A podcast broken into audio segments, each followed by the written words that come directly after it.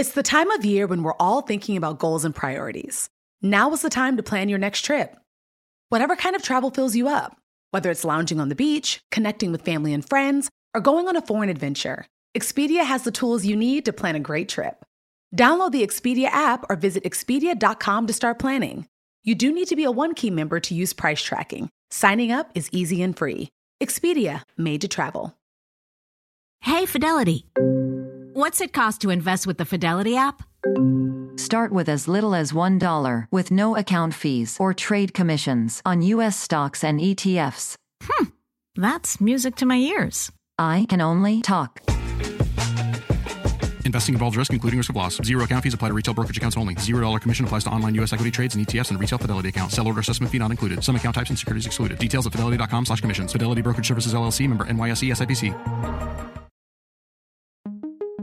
I'm Oprah Winfrey. Welcome to Super Soul Conversations, the podcast. I believe that one of the most valuable gifts you can give yourself is time. Taking time to be more fully present. Your journey to become more inspired and connected to the deeper world around us starts right now. Brene Brown. Oh, mama.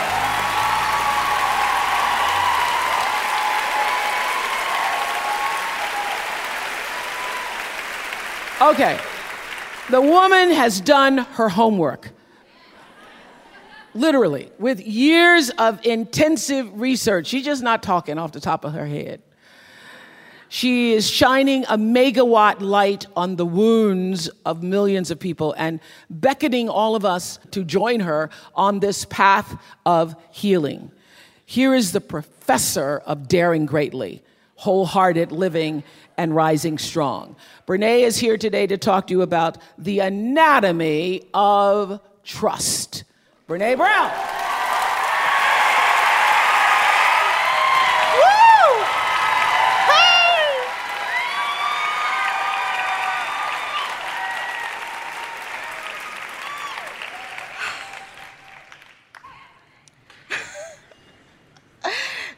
This is, my intention right now. Don't cry before you start. Don't cry before you start.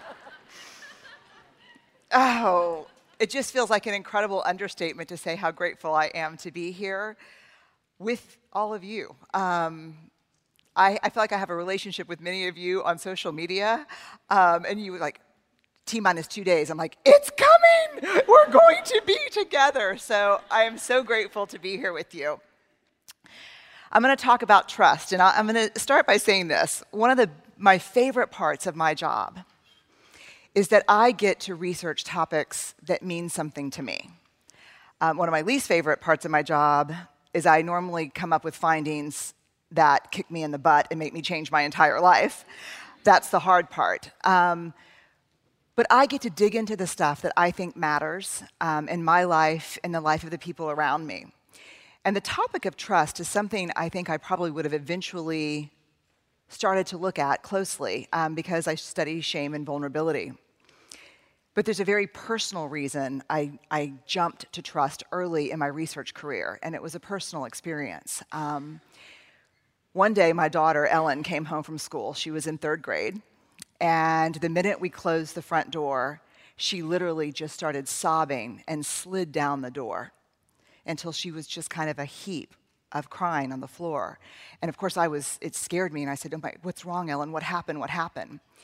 And she pulled herself uh, together enough to say, I, something really hard happened to me today at school, and I shared it with a couple of my friends uh, during recess. And by the time we got back into the classroom, everyone in my class knew what had happened and they were laughing and pointing at me and calling me names.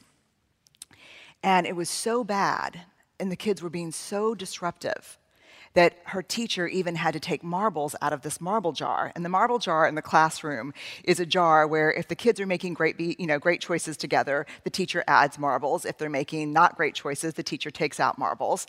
And if the jar gets filled up, there's a celebration about the, for the class. And so she said, it was one of the worst moments of my life. They were laughing and pointing, and Miss Balkin, my teacher, kept saying, I'm to take marbles out, you know, and she didn't know what was happening.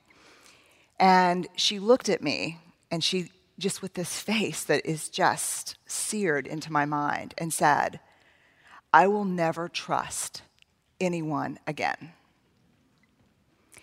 And my first reaction, to be really honest with you, was damn straight. Um, you don't tell anybody anything but your mama. Um, yeah, right? That's it. I mean, that was my, that was my, like, you, you just tell me. And when you grow up and you go off to school, mama will go too. I'll get a little apartment. Um, and the other thing I was thinking, to be quite honest with you, is I will find out who those kids were. And while I'm not going to beat up a nine year old, I know their mamas. Uh, I, that's, you know, that's the place you go to. And I'm like, how am I going to explain trust to this third grader in front of me? So I took a deep breath and I said, Ellen, trust is like a marble jar. She said, What do you mean? And I said, You share those hard stories and those hard things that are happening to you with friends who, over time, you filled up their marble jar. They've done thing after thing after thing where you're like, I know I can share this with this person. Does that make sense? And that's what Ellen said. Yes, that makes sense. And I said, Do you have any marble jar friends? And she said, Oh, yeah, I, I totally. Hannah and Lorna are marble jar friends. And I said, and then this is where things got interesting. And I said, Tell me what you mean. What, how, how do they earn marbles for you? And she's like, Well, Lorna if there's not a seat for me at the lunch cafeteria, she'll scoot over and give me half a Heine seat. and I'm like, she will? She's like, yeah, she'll just sit, she'll just sit that like that, and so I can sit with her. And I said, that's a big deal. This is not what I was expecting to hear. And I said, and she, then she said, and you know, Hannah, on Sunday at my soccer game, and I was waiting for this story where she said, I got hit by a ball, and I was laying on the field, and Hannah picked me up and ran me to first aid. Um, and I was like, yeah. And she said, Hannah looked over and she saw Oma and Opa, my parents, my, her grandparents, and she said, Look, your Oma and Opa are here. And I was like, And I was like, Boy, she got a marble for that? And she goes, Well, you know, not all my friends have eight grandparents. Um, because my parents are divorced and remarried. My husband's parents are divorced and remarried. And she said, and it was so nice to me that she remembered their names. And I was like, hmm.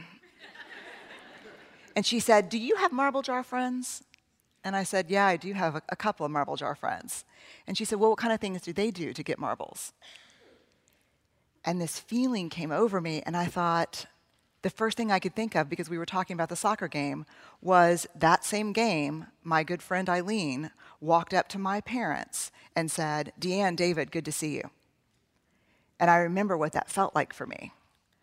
And I was like, certainly, trust cannot be built by these small, insignificant moments in our lives. It's got to be a grander gesture than that. So, as a researcher, I start looking into the data. I gather up the doctoral students who've worked with me, we start looking, and it is crystal clear. Trust is built in very small moments. And when we started looking at examples of when people talked about trust in the research. They said things like, Yeah, I really trust my boss. She even asked me how my mom's chemotherapy was going. I trust my neighbor because if something's going on with my kid, it doesn't matter what she's doing, she'll come over and help me figure it out. You know, one of the number one things emerged around trust in small things? People who attend funerals. This is someone who showed up at my sister's funeral. Another huge marble jar moment for people. I trust him because he'll ask for help when he needs it. How many of you are better at giving help than asking for help? Right? So, asking for help is one of those moments. Life is a highway and on it there will be many chicken sandwiches.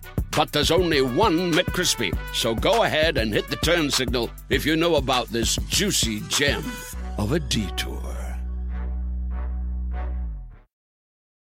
Walmart Plus members save on meeting up with friends.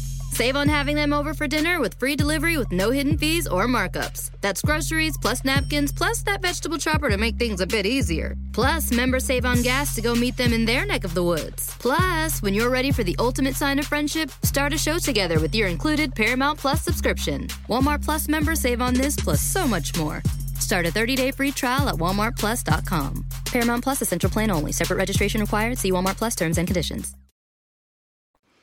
So, one of the ways I work as a grounded theory researcher is I look at the data first, then I go in and see what other researchers are talking about and saying, because we believe the best theories are not built on other existing theories, but on our own lived experiences. So, after I had looked at this, I said, let me see what the research says. And I went to John Gottman, who's been studying relationship for 30 years. He has an amazing work on trust and betrayal. And the first thing I read trust is built in the smallest of moments and he calls them sliding door moments. Sliding Doors is a movie um, with Gwyneth Paltrow from the 90s. Have y'all seen this movie? So it's a, it's a, it's a really tough movie because what happens is it follows her life to this seemingly unimportant moment where she's trying to get on a train. And she makes the train, but the movie stops and splits into two parts where she makes the train and she doesn't make the train. And it follows them to radically different endings. And he would argue that trust is a sliding door moment. And the example that he gives is so powerful. He said he was lying in bed one night. He had 10 pages left of his murder mystery. And he had a feeling he knew who the killer was, but he was dying to finish this book. So he said, I don't even want, I want to get up, brush my teeth, go to the bathroom, and get back in and not have to get up. I just want, you know, that feeling when you just want to get all situated and read the end of your book. So he gets up and he goes, he walks past his wife in the bathroom who's brushing her hair and who looks really sad. And he said, My first thought was, just keep walking, just keep walking. and how many of you have had that moment where you, you, you walk past someone and you're like, oh God, they look, avert your eyes. Like, or the, you look at caller ID or your cell phone and you're like, oh yeah, I know she's in a big mess right now. I don't have time to pick up the phone, right? Yes or no? This looks like guilty laughter to me. Um, so she, he said, that's a sliding door moment. And here's what struck me about his story because he said, there is the opportunity to build trust, and there is the opportunity to betray. Because as small as the moments of trust can be, those are the moments of betrayal as well. To choose to not connect when the opportunity is there is a betrayal. So he took the brush out of her hand and started brushing her hair and said, What's going on with you right now, babe? That's a moment of trust, right? So, fast forward five years, and I'm clear about trust, and I, and I talk about trust as the marble jar. We got to really share our stories and our hard stuff with people whose jars are full. People who've, over time, really done those small things that have helped us believe that they're worth our story. But the new question for me was this what are those marbles? What is trust? What do we talk about when we talk about trust? Trust is a big word, right? To hear I trust you or I don't trust you, I don't even know what that means. So I wanted to know what is the anatomy of trust? What does that mean? So I started looking in the research and I found a definition from Charles Feltman that I think is the most beautiful definition I've ever heard. And it's simply this Trust is choosing to make something important to you vulnerable to the actions of someone else. Choosing to make something important to you vulnerable to the actions of someone else. Feltman says that distrust is what I have shared with you that is important to me is not safe with you. So I thought, that's true. And Feltman really calls for this let's understand what trust is. So we went back into all the data to find out can I figure out what trust is? Do I know what trust is from the data? And I think I do know what trust is. And I put together an acronym BRAVING, B R A V I N G, braving. Because when we trust, we are braving connection with someone. So, what are the parts of trust? B, boundaries. I trust you if you are clear about your boundaries and you hold them and you're clear about my boundaries and you respect them. There is no trust without boundaries. R, reliability.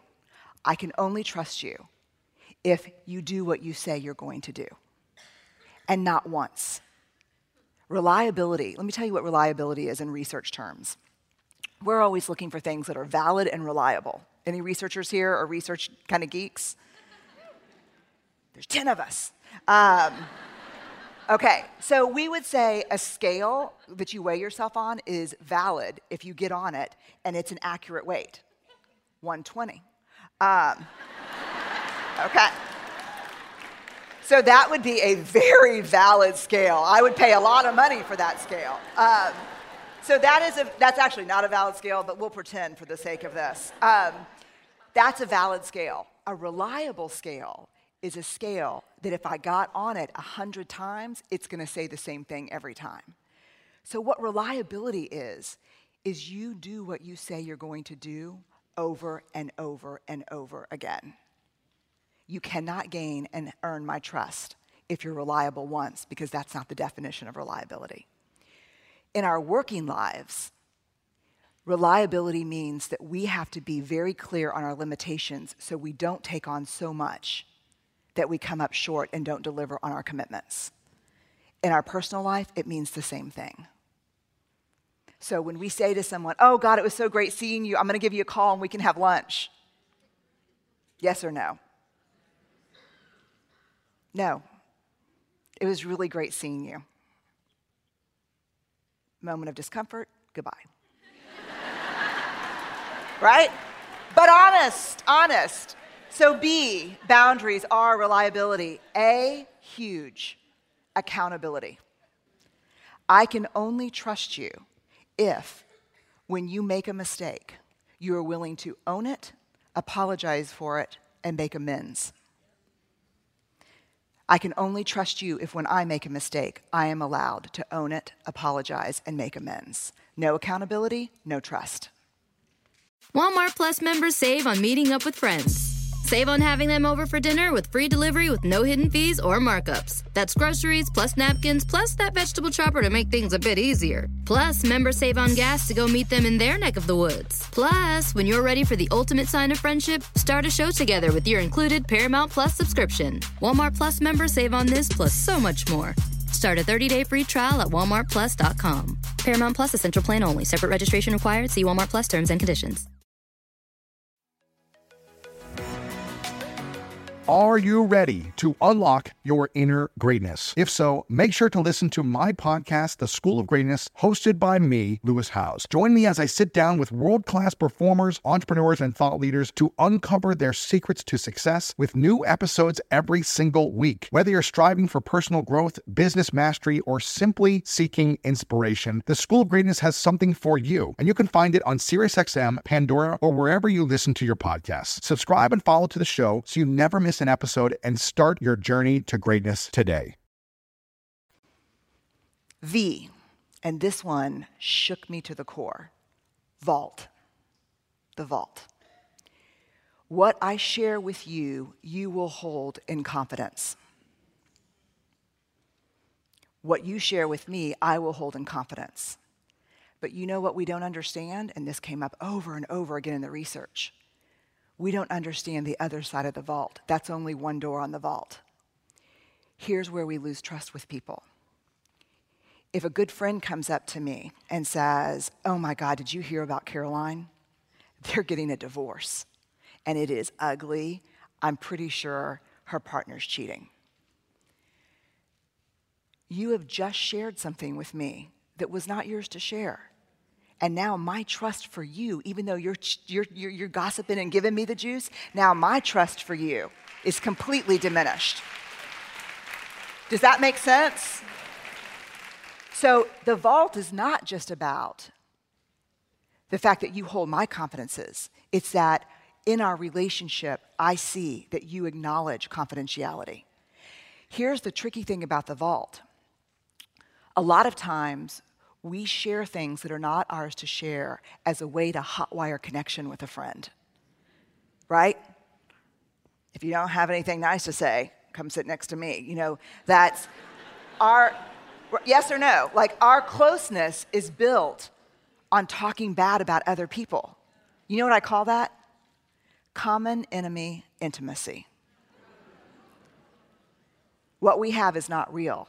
The intimacy we have is built on hating the same people. And that's counterfeit. That's counterfeit trust. That's not real. So the vault means you respect my story, but you respect other people's story. I, integrity. I cannot trust you and be in a trusting relationship with you if you do not act from a place of integrity and encourage me to do the same. So, what is integrity? So, I came up with this definition because I didn't like any of the ones out there, and that's what I do when I don't like them. I do. I look in the data and I say, what's integrity? Here's what I think integrity is three pieces it's choosing courage over comfort, choosing what's right over what's fun, fast, or easy, and practicing your values, not just professing your values. Right? I mean, that's, that's integrity. In non judgment, I can fall apart, ask for help, and be in struggle without being judged by you. And you can fall apart and be in struggle and ask for help without being judged by me which is really hard because we're better at helping than we are asking for help. And we think that we've set up trusting relationships with people who really trust us because we're always there to help them. But let me tell you this if you can't ask for help and they cannot reciprocate that, that is not a trusting relationship. Period. And when we assign value to needing help, when I think less of myself for needing help, whether you're conscious of it or not, when you offer help to someone, you think less of them too. You cannot judge yourself for needing help, but not judge others for needing your help. And somewhere in there, if you're like me, you're getting value from being the helper in a relationship. You think that's your worth. But real trust doesn't exist unless help is reciprocal and non judgment. The last one is G, generosity. Our relationship is only a trusting relationship if you can assume the most generous thing about my words, intentions, and behaviors, and then check in with me. So if I screw up, say something, forget something, you will make a generous assumption and say, Yesterday was my mom's one year anniversary of her death, and it was really tough for me, and I talked to you about it last month. Um, and I really was hoping that you would have called. Um, but I know you care about me. I know you think it's a big deal. So I wanted to let you know that I've been thinking about that. As opposed to not returning calls, not returning emails, and waiting for the moment where you can spring, well, you forgot to call on this important, you know, you'll make a generous assumption about me and check it out. Does that make sense? So we've got boundaries, reliability, accountability, the vault, integrity, non judgment, and generosity. These, this is the anatomy of trust, and it's complex. Why do we need to break it down? For a very simple reason. How many of you in here have ever struggled with trust in a relationship, professional or personal? It should be everybody, statistically, right? and so, what you end up saying to someone is, I don't trust you. What do you mean you don't trust me? I love you. I'm so dependable. What do you mean you don't trust me?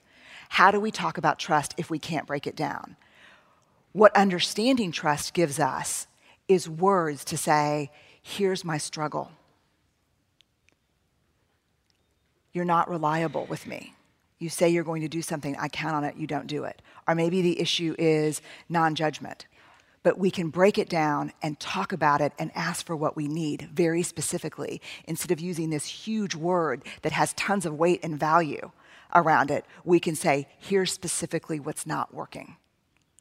What's not working is we've got a boundaries issue. So, one of the things that's interesting, I think, is one of the biggest casualties um, with heartbreak and disappointment and failure and our struggle is not just a loss of trust with other people, but the loss of self trust. When something hard happens in our lives, the first thing we say is, I, will not, I can't trust myself. I was so stupid. I was so naive. So, this braving acronym works with self trust too. So, when something happens, I just recently went through a really tough failure. And I had to ask myself did I honor my own boundaries? Was I reliable? Can I count on myself? Did I hold myself accountable? Was I really protective of my stories? Did I stay in my integrity? Was I judgmental toward myself? And did I give myself the benefit of the doubt? Was I generous toward myself? Because if braving relationships with other people is braving connection, self trust is braving self love, self respect, the wildest adventure we'll ever take in our whole lives. And so, what I would invite you to think about when you think about trust is if your own marble jar is not full, if you can't count on yourself, you can't ask other people to give you what you don't have. So we have to start with self trust. There's a great quote from Maya Angelou that says, I don't trust people who don't love themselves, but say, I love you. Right? Um, she quotes, she quotes an African proverb when she said that, and she said, Be wary of the naked man offering you a shirt. And so, a lot of times, if you find yourself in struggle with trust, the thing to examine first is your own marble jar. How you treat yourself, because we can't ask people to give to us something that we do not believe we're worthy of receiving and you will know you're worthy of receiving it when you trust yourself above everyone else. So, thank y'all so much. I'm so honored to be here. Thank you. Thank y'all. Thank you. I'm Oprah Winfrey, and you've been listening to Super Soul Conversations, the podcast. You can follow Super Soul on Instagram, Twitter, and Facebook.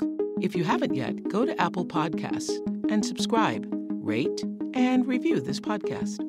Join me next week for another Super Soul conversation. Thank you for listening.